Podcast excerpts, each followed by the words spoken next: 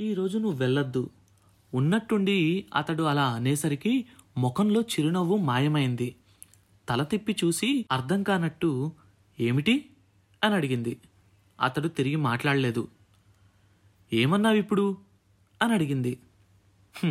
ఏమంటాడు? నువ్వు ఇంకొకరితో మాట్లాడితేనే నా మనసు విలవిలలాడిపోతుందని చెబుతాడా? నువ్వు ఇంకొకరితో ఉన్నప్పుడు అది స్త్రీ గాని పురుషుడు గాని వాళ్ళతో నువ్వు కాస్త నవ్వుతూ మాట్లాడినప్పుడు నేను భరించలేనని చెప్తాడా? ఏమీ చెప్పలేడు. అందుకే మళ్ళీ ఎప్పుడొస్తారు? అని మాట మార్చి అడిగాడు. అర్ధరాత్రి తిరుగు ప్రయాణం ప్రమాదకరం అంటున్నారు. అందుకే రేపొద్దున రావచ్చు అని చెప్పింది. అంతలో ఆవిడ భర్త తొందరగా అని హడావిడి చేశాడు. అతడితో సోమయాజికి చనువు లేదు.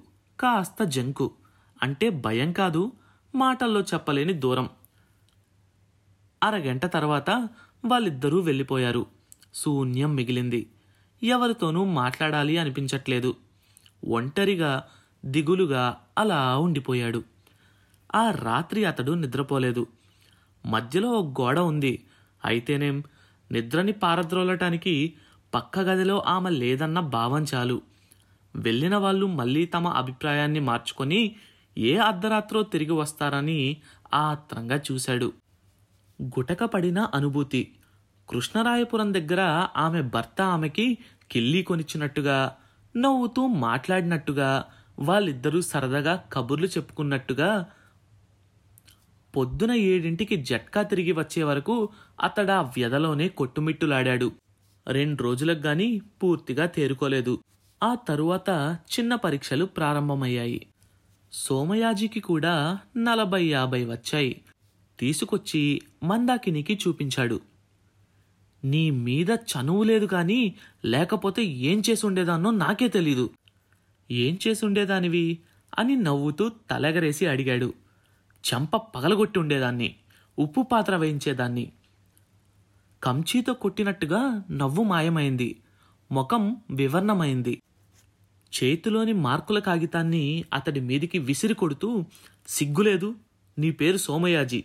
పైగా ఏకసంతాగ్రహి. మార్కులు మాత్రం నలభై దాటవు అంది.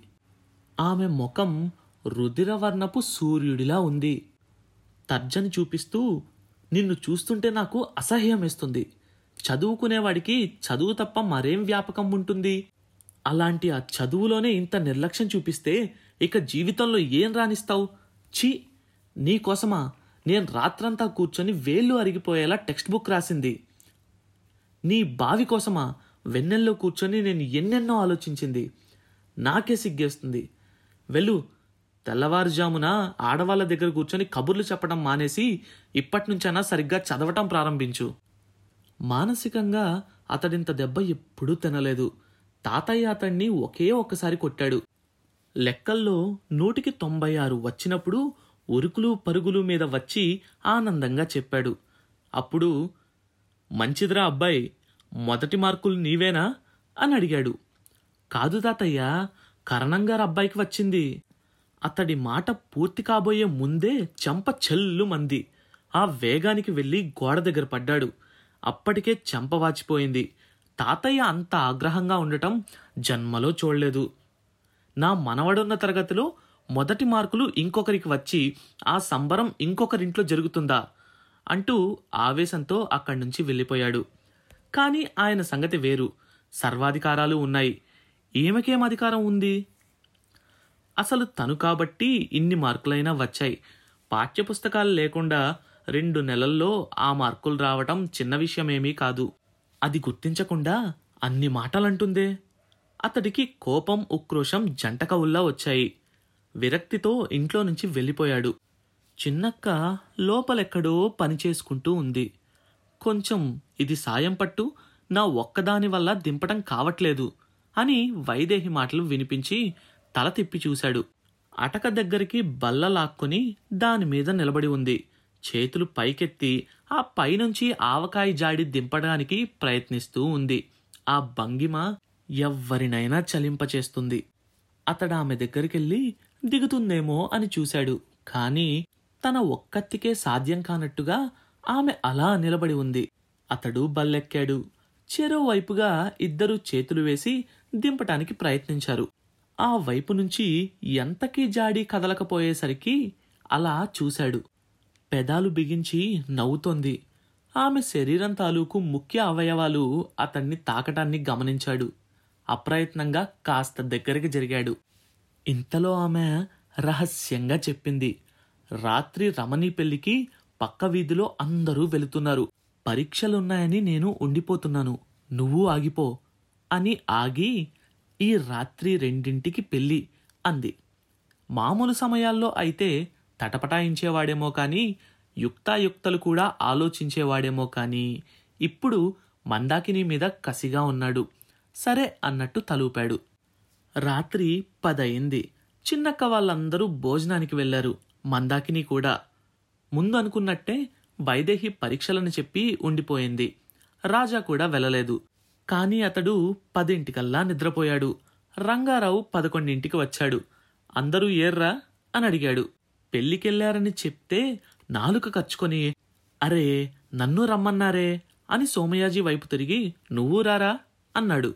కొంచెం తటపటాయించి అతడు బయలుదేరాడు.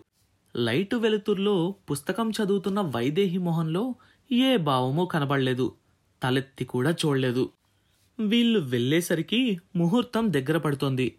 ఆ ఆవరణలోకి ప్రవేశించగానే సోమయాజీ ఆశ్చర్యపోయాడు. అతడి మనసులో ప్రవేశించిన ఒకే ఒక ప్రశ్న ఇదేం పెళ్ళి? అని. ఇరవై గజాల షామియానా వేశారు. మేకులు కొట్టి దాన్ని తాళ్ళతో కట్టారు. ఒక యాభై రేకు కుర్చీలు వేశారు. అరుగు మీద మండపం వెలవెలబోతోంది. అందరూ ఇంకా తిండి ఆవలో కంచాలు పట్టుకొని నిలబడి తింటున్నారు. కొంతమంది బల్ల దగ్గర తిండి లాక్కోవడం కోసం గుంపుగా చేరారు. పెళ్ళికి కావలసిన ఒక ముఖ్యమైనది అక్కడ లేదు కళ.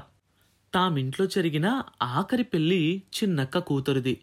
ఇంకా కళ్ళకు కట్టినట్టు అలాగే ఉంది. పది రోజుల ముందే హడావిడి మొదలైంది. పాలు పితికేవాడికి కూడా హడావిడే. గుమ్మానికి మామిడాకుల తోరణాలు ముంగిళ్ళలో ముగ్గుల ఆభరణాలు. ఇక ఆడవాళ్ళకైతే చెప్పనక్కర్లేదు. చేతి నిండా పనే. కందులు పసుపు మినుపులు దంపుళ్ళు జల్లెళ్ళు కబుర్లు కాకరకాయలు. గుమ్మడికాయ వండొద్దని సరసాలాడే బావగార్లు. బజార్లో మంచి ఆవకాయలే దొరకటం లేదని ఎదురు దెబ్బతీసే మరదళ్ళు. మనసులో ఏ కల్మషం లేకపోవటంతో అందరూ హాయిగా మాట్లాడుకునేవారు. ఇక పిల్లల సంగతైతే చెప్పనక్కర్లేదు. కొబ్బరాకులు కట్టిన స్తంభాల చుట్టూ పరుగులు తీస్తూ ఎంతవాడివైపోయావురా వెంకట్రావు? అని కళ్ళు పెద్దవి చేసి చూసే బామ్మలు. ఏమే ఇంకా ఏ విషయమూ లేదా? అని మనవరాల్ని పలకరించే అమ్మమ్మలు. ఏరి వీళ్ళంతా? పెళ్ళికి రెండు రోజుల ముందే గదిలో చేరి పేకాట మొదలుపెట్టే పెద్దన్నయ్యలు. చుట్ట కాలుస్తూ పెళ్ళి పందిరి కింద కూర్చొని రాష్ట్రపతి తమకి స్వయంగా చెప్పినట్టు రాజకీయాలు చర్చించే మావయ్యలు. ఏరి వీళ్ళంతా? పల్లకి ఎలాగూ లేదు. మూడు రోజుల ముందే మోగవలసిన వాయిద్యాలేవి? జీవితపు ఒక అపురూపమైన అనుభూతిని పదిలంగా దాచుకోవటానికి పెళ్ళి కూతురికి పెళ్ళి కొడుక్కి మనం ఇస్తున్న అనుభవం ఏమిటి? ఇదా? ఇదేనా? వెలసిపోయిన షామియానా మంత్రాలు మర్చిపోయిన బ్రాహ్మణుడా? అసలు ఇది మాత్రం ఎందుకు? ఒక కాగితం మీద ఇద్దరికి పెళ్ళైనట్టు వ్రాసిస్తే పోలా? ఇంకొన్నాళ్ళకి ఈ మాత్రం సమయం కూడా వృధా ఎందుకని మనుషులు అనుకున్న రోజున ఈ యాంత్రికమైన జీవితంలో అదే జరుగుతుందేమో. ఇంకా ముందుకు వెళ్తే పెళ్ళి లేకుండా కేవలం కలిసి ఉండటమే జరుగుతుందేమో. అతడి మనసు వికలమైంది. అక్కడ ఉండలేక తిరిగి వచ్చాడు. చిత్రమేమిటంటే ఇల్లు చేరుకునే వరకు అతనికి వైదేహి సంగతి గుర్తే లేదు. అతన్ని జాగ్రత్తగా గమనిస్తే ఒక విషయం బోధపడుతుంది. అతడు అనుభవం కోసం తహతహలాడటం లేదు. వయసుకి మనసుకి మధ్య కొట్టుమిట్టులాడుతూ ఉన్నాడు. తనకేది కావాలో నిర్ణయించుకోలేకపోతున్నాడు. అతి పురాతనమైన సాంప్రదాయాలకి ఆధునిక సంస్కృతికి మధ్య కాలిబంతి అవుతున్నాడు. తలుపు కొట్టిన సోమయాజిని చూసి వైదేహి నవ్వింది. ఇక రావేమో అనుకున్నాను. అంది. అతడు మాట్లాడలేదు. ఆ తరువాత ఏం జరిగిందో తెలుసుకోవాలనుకుంటున్నారా? అయితే నెక్స్ట్ ఎపిసోడ్ కోసం వెయిట్ చేయండి. కొత్త చాప్టర్ ప్రతి మంగళవారం మరియు గురువారం. అండ్ ఈ షోని వినాలంటే గానాలో లేదా యాపిల్ పాడ్కాస్ట్ గూగుల్ పాడ్కాస్ట్ కానీ మరి ఏ ఇతర ప్లాట్ఫామ్లోనైనా సబ్స్క్రైబ్ చేసి నోటిఫికేషన్ టర్న్ ఆన్ చేసుకోండి. నెక్స్ట్ ఎపిసోడ్ రిలీజ్ అయినప్పుడు మీకు అప్డేట్ వస్తుంది.